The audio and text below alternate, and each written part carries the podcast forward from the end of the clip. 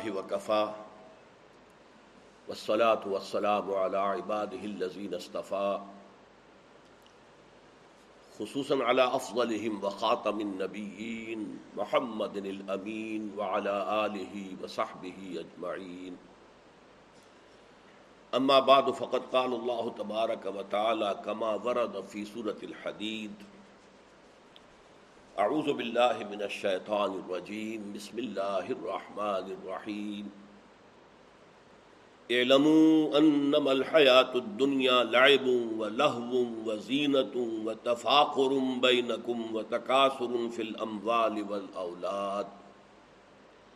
کمثل غیث اعجب الكفار نباته ثم یہیج فتراہ مصفرا ثم یکون حطاما۔ وفي الآخرة عذاب شديد ومغفرة من اللہ الله ورضوان وما الحياة الدنيا إلا متاع الغرور. سابقوا إلى مغفرة من ربكم وجنة عرضها كعرض السماء والأرض أعدت للذين آمنوا بالله ورسله ذالک فضل اللہ یؤتیہ من یشاء واللہ ذو الفضل العظیم صدق اللہ العظیم رب اشرح لی صدری ویسر لی امری واحلل عقدۃ من لسانی یفقهوا قولی اللهم ربنا الہمنا رشدنا واعذنا من شرور انفسنا اللهم ارنا الحق حقا وارزقنا اتباعه وارنا الباطل باطلا وارزقنا اجتنابه اللهم وفقنا لما تحب وترضى اللهم ربنا انا نسالك الجنه ونعوذ بك من النار۔ آمین یا رب العالمین۔ پچھلے درس میں اگرچہ صدیقین اور شہداء کے ضمن میں گفتگو ایک حد تک مکمل ہو گئی تھی۔ اور بعض احباب نے اس کی بہت تحسین فرمائی، میں ان کا ممنون ہوں کہ یہ جو غامس ایک بہت ہی دقیق مسئلہ ہے، قرآن مجید میں الفاظ یوں ہی نہیں آ جاتے، بلکہ یہ کہ جو غالب نے اپنے بارے میں کہا ہے کہ زیر ہر ہر لفظ غالب جی چیدام میں خان آئے۔ غالب کے ہر ہر لفظ کے اندر ایک خانہ جو ہے وہ مزمر ہے۔ ایک پورا یوں سمجھیے کہ علم کا ایک خزانہ موجود ہے۔ اسی طریقے سے اس نے یہ کہا ہے کہ گنجین معنی کا تلسم اس کو سمجھیو جو لفظ کے غالب میرے اشعار میں آوے۔ میرے اشعار میں جو الفاظ آتے ہیں یہ یوں ہی نہیں آ جاتے بلکہ ان میں سے ہر لفظ جو ہے گنجین معنی یعنی معنی کا، مفہوم کا فہم کا، معرفت کا، ادراک کا ایک خزانہ ہے، گنجینہ معنی کا تلسم اس کو سمجھیو جو لفظ کے غالب میرے اشعار میں آوے۔ اسی طرح معاملہ یہ غالب نے جو خطالی کی ہے، اس کے بارے میں یہ بات کہنا جو ہے درست نہیں ہے۔ بھرتی کے شعر بھی اس کے دیوان میں موجود ہیں۔ لیکن یہ قرآن کے بارے میں یہ الفاظ صد فیصد درست ہے تو ہم نے جو کچھ پڑھا ہے پچھلی مرتبہ، اس کا خلاصہ کیا ہے؟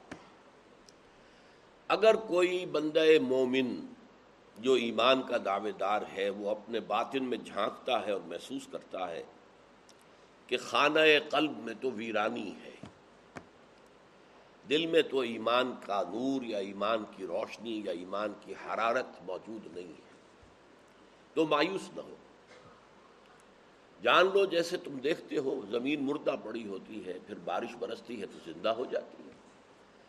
ایسے ہی اللہ تعالیٰ تمہارے دلوں کی مردہ زمین کو بھی اثر نو حیات تازہ سے سرفراز کر سکتا ہے۔ البتہ ایک کام تمہیں کرنا ہوگا۔ انسان کی معنوی شخصیت کے ارتقاء میں ایک ہماری ظاہری شخصیت ہے۔ یہ ہاتھ پاؤں جو مجھے میرے آپ کو نظر آ رہے ہیں، آپ کے مجھے نظر آ رہے ہیں۔ ایک میرے اور آپ کے اندر چھپی ہوئی معنوی شخصیت ہے، باطنی شخصیت۔ تو انسان کی معنوی شخصیت کے ارتقاء کو روکنے والی شے جس کو میں نے مثال دی تھی اس کے لیے، بریک لگا ہوا ہو جیسے گاڑی کو۔ اب آپ نے انجن سٹارٹ کر لیا ہے، پھر آپ ایکسلریٹر دبا رہے ہیں، گاڑی نہیں چل رہی، بریک لگی ہوئی۔ تو بریک نہیں کھولیں گے تو گاڑی نہیں چلے گی۔ اسی طرح مانوی شخصیت میں بریک ہوتا ہے حب دنیا، جس کا سب سے بڑا مظہر ہے حب مال۔ اس بریک کو کھولو مال کی محبت کھرچ کھرچ کر دل سے نکال دو اس کے بعد گاڑی تمہاری چلے گی، فراٹے بھرے گی۔ البتہ یہ ہے کہ یہ دو مختلف راستوں پہ چلے گی، یا اس پہ یا اس پہ۔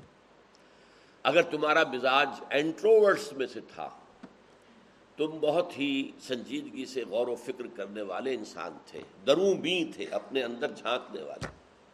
اپنے من میں ڈوب کر پا جا سراغ زندگی، اقبال نے۔ اس کو اس طور سے ادا کیا ہے۔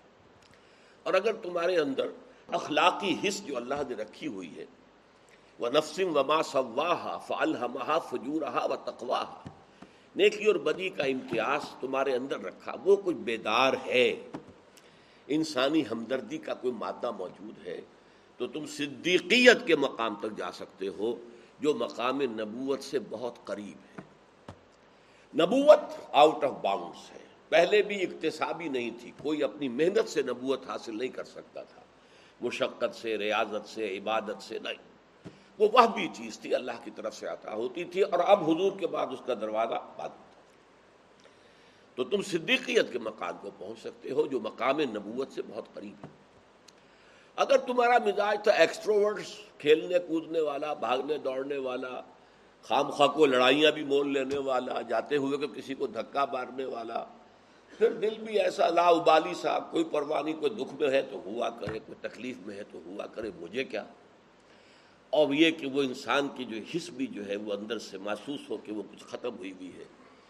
لیکن اب اگر مال کی محبت کی بریک کھل جائے گی تو دوڑو گے، اور دوڑو گے شہداء کے مقام تک پہنچ جاؤ گے۔ اب صدیق وہ ہے کہ جو قبول ایمان میں سبقت کرتا ہے، فوراً آ گیا تھا دیر نہیں لگاتا۔ یہ جو دوسرے ہیں شہداء، ان کو اس میں تو دیر لگ جاتی ہے۔ اس لیے کہ طبیعت میں وہ مزاج ہی نہیں، غور و فکر کا، سوچ بچار کا مادہ ہی نہیں۔ اخلاقی حص مردہ ہوئی ہوئی ہے۔ کہیں جذباتی طور پر ایموشنلی یہ غلاف پھٹتا ہے، تو پھر جب یہ بڑھتے ہیں، عملی اعتبار سے صدیقین سے آگے نکل جاتے ہیں۔ ظاہر بات ہے کہ ایک ہے غور و فکر کرنے والا مزاج بھی اس کی جو ہے وہ قوائے عملیہ اتنی نہیں ہوتی بھاگ دوڑ، یہ، وہ، لڑائی، بھڑائی۔ لیکن جس کا مزاج ہی وہ تھا۔ اس کے اندر یہ کہ وہ عمل کے میدان میں پھر صدیقین سے آگے نکل جاتے ہیں۔ لیکن اس کا یہ مطلب نہیں کہ مقام شہادت، مقام صدیقیت سے برتر ہے۔ نہیں، معاذ اللہ۔ حضرت ابو بکر نہایت نحیف جسم کے مالک اور بڑے رقیق القلب انسان، لیکن ان کے اندر جو کوہ ہمالا موجود تھا ان کی قوت ارادی، وہ مانعین زکوٰۃ کے معاملے میں ظاہر ہو گئی۔ حضرت عمر بھی کہہ رہے تھے کہ کچھ کمپرومائز کر دیجیے، ان سے تیسرا محاذ نہ کھولیے۔ اور حضرت ابو بکر نے ڈانٹ دیا، عمر، تم دور جاہلیت میں تو بڑے سخت تھے، اب آ کر اتنے نرم ہو گئے، مجھے یہ مشورہ دے رہے ایوبد الدین وانحی میرے جیتے جی دین کے اندر ترمیم ہوگی، نہیں ہو سکتی۔ اگر کوئی میرے ساتھ نہیں جائے گا تو میں اکیلا جاؤں۔ اب یہ عظیمت کا پہاڑ ابو بکر میں تھا۔ لیکن اس کے اوپر وہ رقت قلبی، وہ جو ذاتی نیکی، وہ انسانی ہمدردی، یہ چیزیں جو ہے ان کا خلاف زیادہ تھا۔ جبکہ حضرت عمر، حضرت حمزہ وہ ایمان لائے۔ صدیقین تو بہت سے موجود تھے پہلے جو ایمان لا چکے تھے۔ اشرۂ مبشرہ کے اکثر لوگ جو ہیں وہ صدیقین میں سے ہیں۔ لیکن یہ کہ وہ جرت اور ہمت ابھی مسلمانوں میں نہیں تھی۔ کہ وہ کھل کر آئیں اور بیت اللہ میں آ کر، حرم میں آ کر نماز پڑھیں۔ یہ حضرت عمر اور حضرت حمزہ کے ایمان لانے کے بعد یہ صورت حال پیدا ہو گئی۔ تو ایک تو یہ ذہن میں رکھیے، لیکن رتبہ یقیناً شہداء کا کم تر رہے گا صدیقین سے۔ آخری بات میں کہہ رہا تھا، مجھے توجہ منعقد کرائی گئی کہ وہ بات رہ گئی۔ میں نے کہا تھا ایمبی ورٹ لوگ۔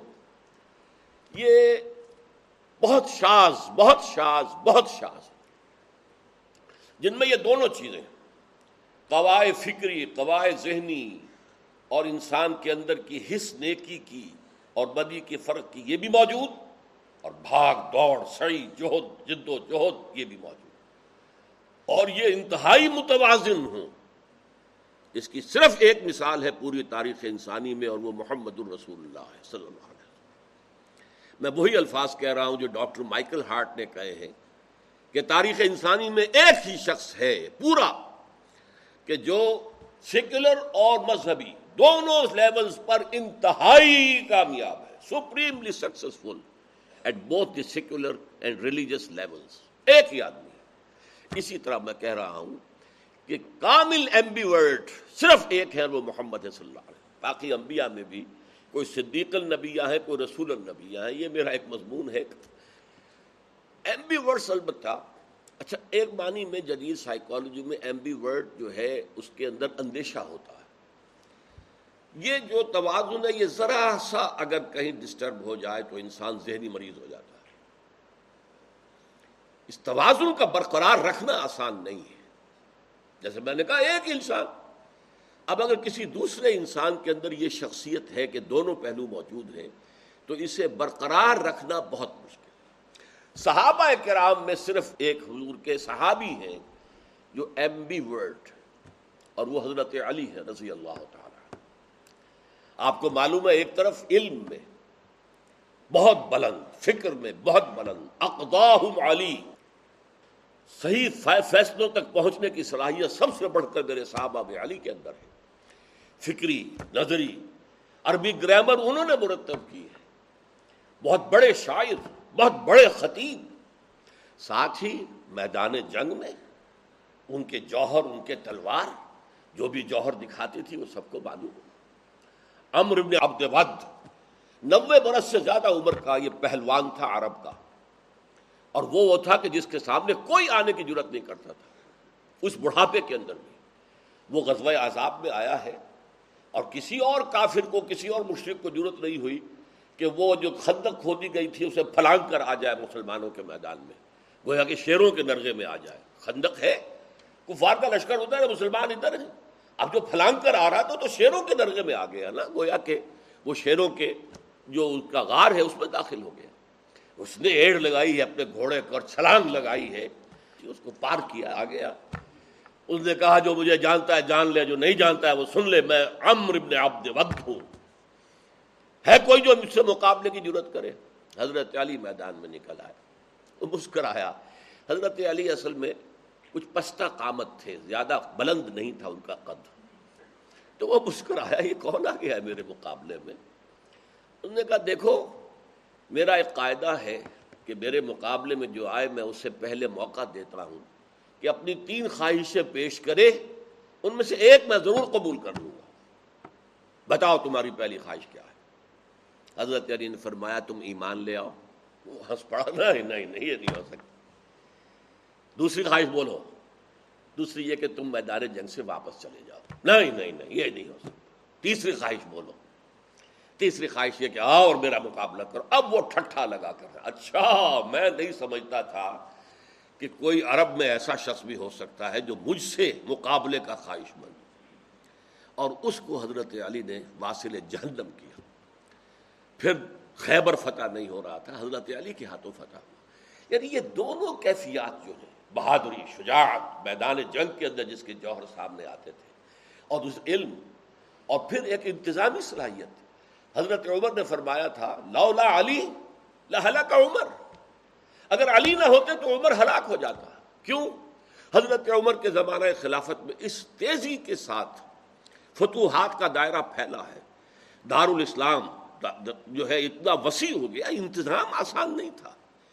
ایسا نہ ہو کہ آگے دوڑ اور پیچھے چوڑ، پیچھے حساب صاف نہ ہو، انتظام نہ ہو سکے سنبھالا نہ جا سکے، امن و امان قائم نہ کیا جا سکے، آگے ہم بڑھتے چلے جائیں۔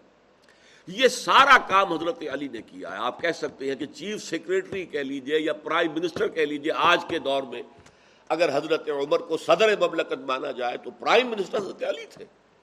سارا انتظام انہوں نے کیا ہے۔ یہ سارے دیوان انہوں نے کھولے، دفاتر کا انہوں نے آغاز کیا، محکموں کو انہوں نے شروع کیا۔ تو یہ دونوں صلاحیتیں جو ہیں، یہ صرف حضرت علی کے اندر ہے جو متوازی ہے اس اعتبار سے اب دیکھیے، یہاں دھوکہ نہ کھا جائیے۔ آپ کے دل میں خیال پیدا ہوا ہوگا، پھر تو حضرت علی ہی کو افضل ہونا چاہیے، ابو بکر پر بھی، عمر پر بھی اور عثمان پر بھی۔ نہیں۔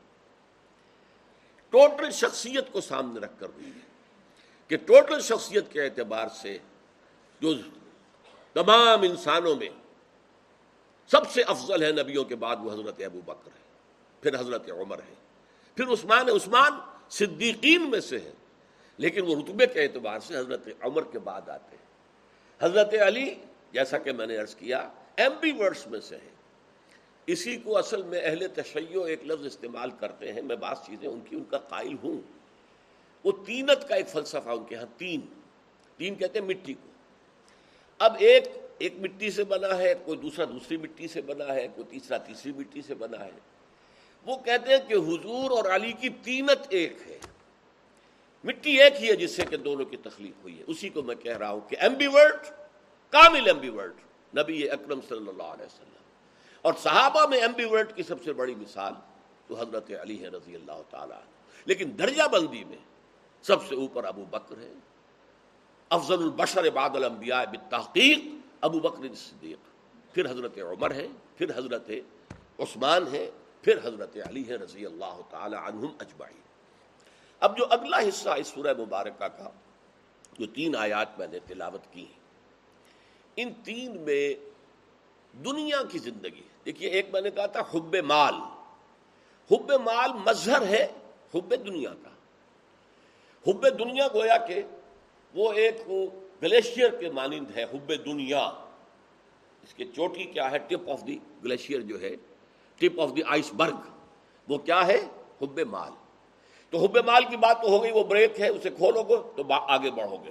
صدیقیت تک بھی پہنچ سکتے ہو اور شہادت کے درجے تک بھی۔ اور شہادت کا مطلب اللہ کے راستے میں شہید قتل ہو جانا نہیں ہے، وہ میں بیان کر چکا ہوں کہ بعض اصطلاحات ہمارے ہاں ایسی آ گئی ہیں کہ جو اوور لیپ کر گئی ہیں، اصل مفہوم کو انہوں نے پیچھے چھپا دیا ہے۔ بہرحال، دین کی تبلیغ اور دعوت میں جو اصل دست و بازو بنتے ہیں محمد الرسول اللہ صلی اللہ علیہ وسلم کے، وہ شہدا ہے آگے بڑھانے میں کام کو اچھا اب جو ہے حقیقت دنیا دنیا کی زندگی کیا ہے؟ ذرا اس پر غور کرو۔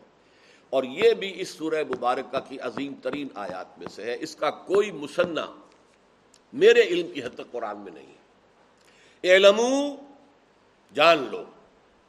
انمل حیات دنیا یہ حیات دنیاوی کیا ہے؟ دنیا کہتے ہیں ادنا کا یہ مونس ہے، ادنا، قریب ترین۔ ادن و دون قریب آ جاؤ، قریب آ جاؤ۔ تو اسی طریقے سے ادنا قریب ترین۔ یہ زندگی ادنا ہے، دنیا۔ ادنا مذکر ہے، دنیا اس کا مونس ہے۔ وہ آخرہ ہے، وہ بعد میں آنے والی، وہ پیچھے آنے والی زندگی ہے۔ تو حیات الدنیا، اس کو آجلا بھی کہا گیا ہے، حب العاجلہ۔ یہ آجلا ہے، فوری طور پر موجود ہے ہمارے سامنے۔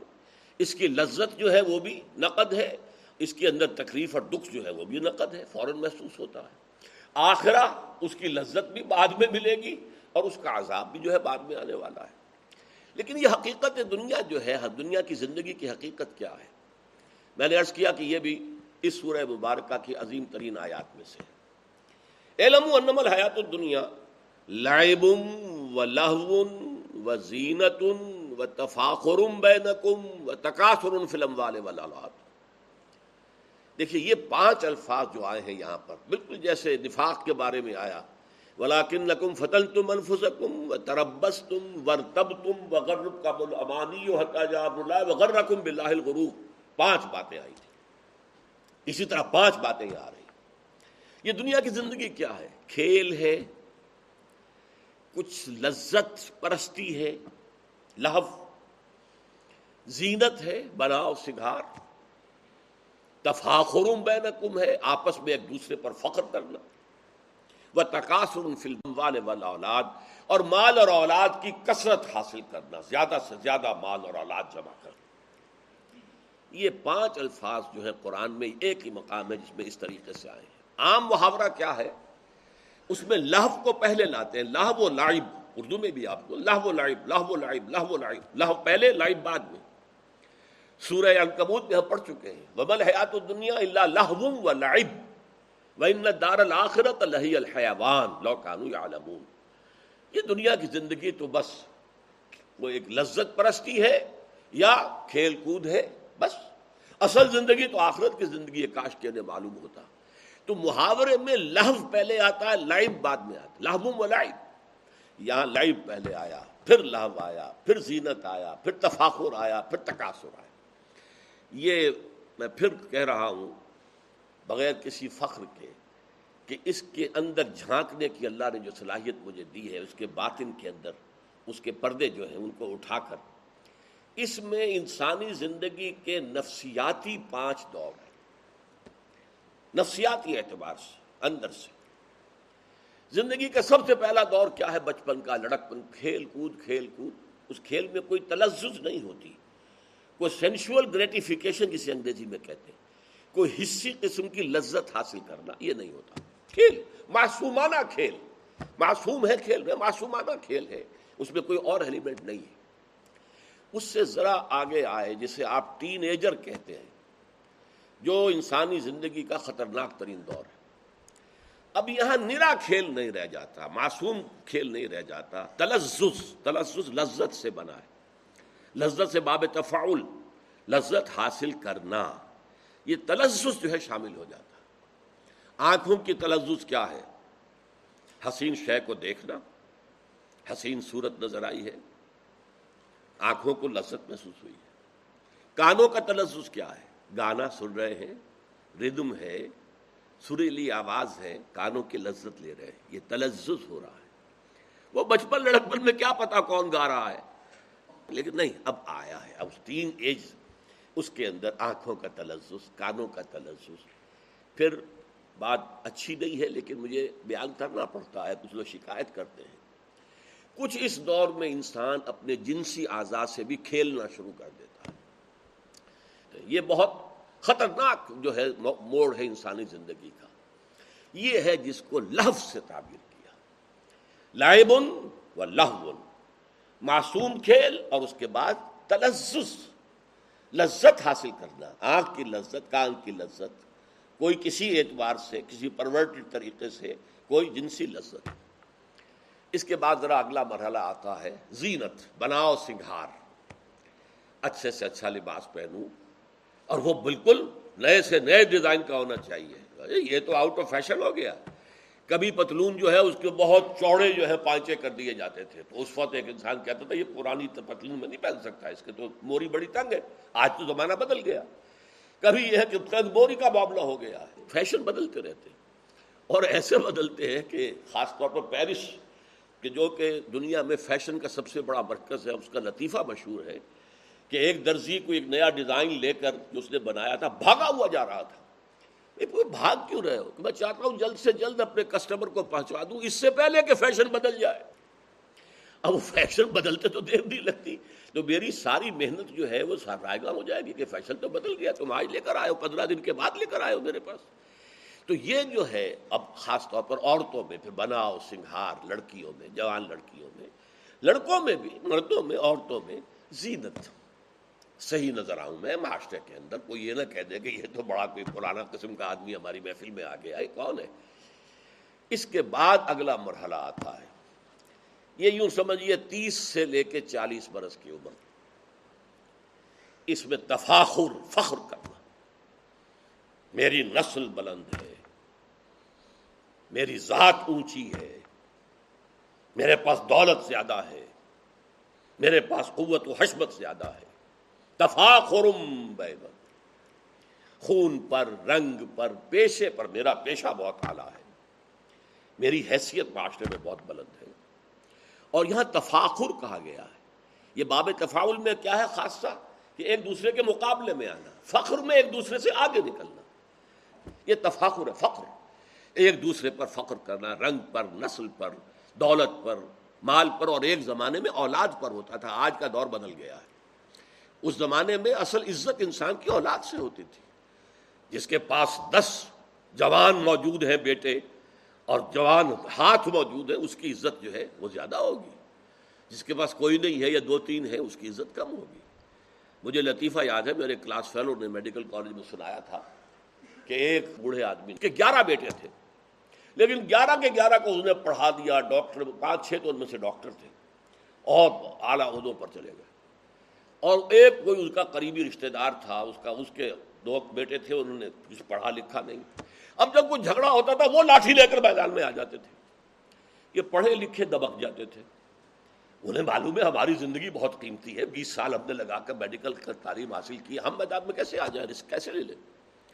تو وہ چیختا پھرتا تھا، کوئی میرے گیارہ پڑھے ہوئے لے لے اور مجھے ایک ان پڑھ دے دے۔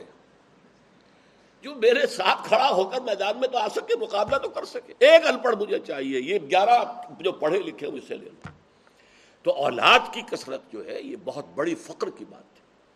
اب اس کے بعد جب انسان، یہ چالیس برس کے بعد ہوتا ہے، جب عمر ڈھلنی شروع ہوتی ہے۔ اب تفاخر کا معاملہ ختم، اب تقاصر زیادہ سے زیادہ دولت، زیادہ سے زیادہ مال، زیادہ سے زیادہ اولاد۔ تقاصر میں کثرت سے مقابلہ کرنا۔ اب چاہے مونچھ جو ہے نیچی ہی نہیں موڑ دی جائے، لیکن پیسہ آنا چاہیے۔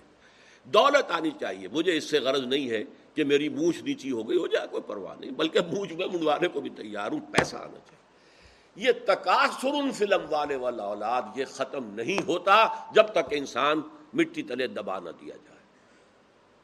یہ آخری دور انسان کا۔ چاہے ایک شخص کے پاس اتنی دولت ہو کہ دس اس کی پشتیں بیٹھ کر کھا سکیں، پھر بھی اور اس کی ٹانگیں چاہے قبر میں لٹکی ہوئی ہوں، لیکن تقاصر پیچھا نہیں چھوڑے گا۔ اس پر پوری ایک صورت ہے قرآن کی، آپ کو معلوم ہے۔ اللہ کو متقاصر تمہیں یہ کثرت اور بہتاج کی طلب نے غافل کیے رکھا، یہاں تک کہ قبروں تک پہنچ گئے۔ یہ پھر ختم نہیں ہوتا۔ یہ پانچ ادوار ہیں لڑبن و لہون وزینت و تفاخر بینکم و تقاصر فلم والے اولاد یہ ہم ہر وقت جمع نہیں ہے یہ۔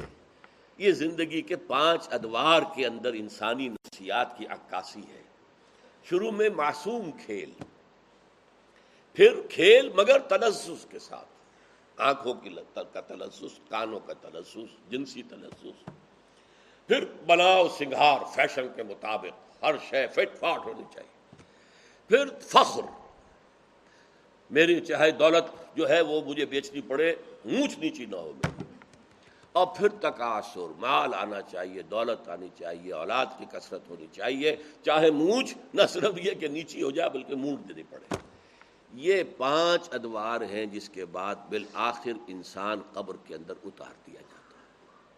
یہ ہے حیات دنیاوی، غور کر لو۔ یہ ہے کیا؟ یہ ایک چکر ہے جو چل رہا ہے۔ ہر انسان خواہ نہ خواہ ان پانچ ادوار میں سے ہو کر گزر رہا ہے۔ لعبم و لہوم و زینت و تفاخر بینت و تقاثرم فلم والب اولاد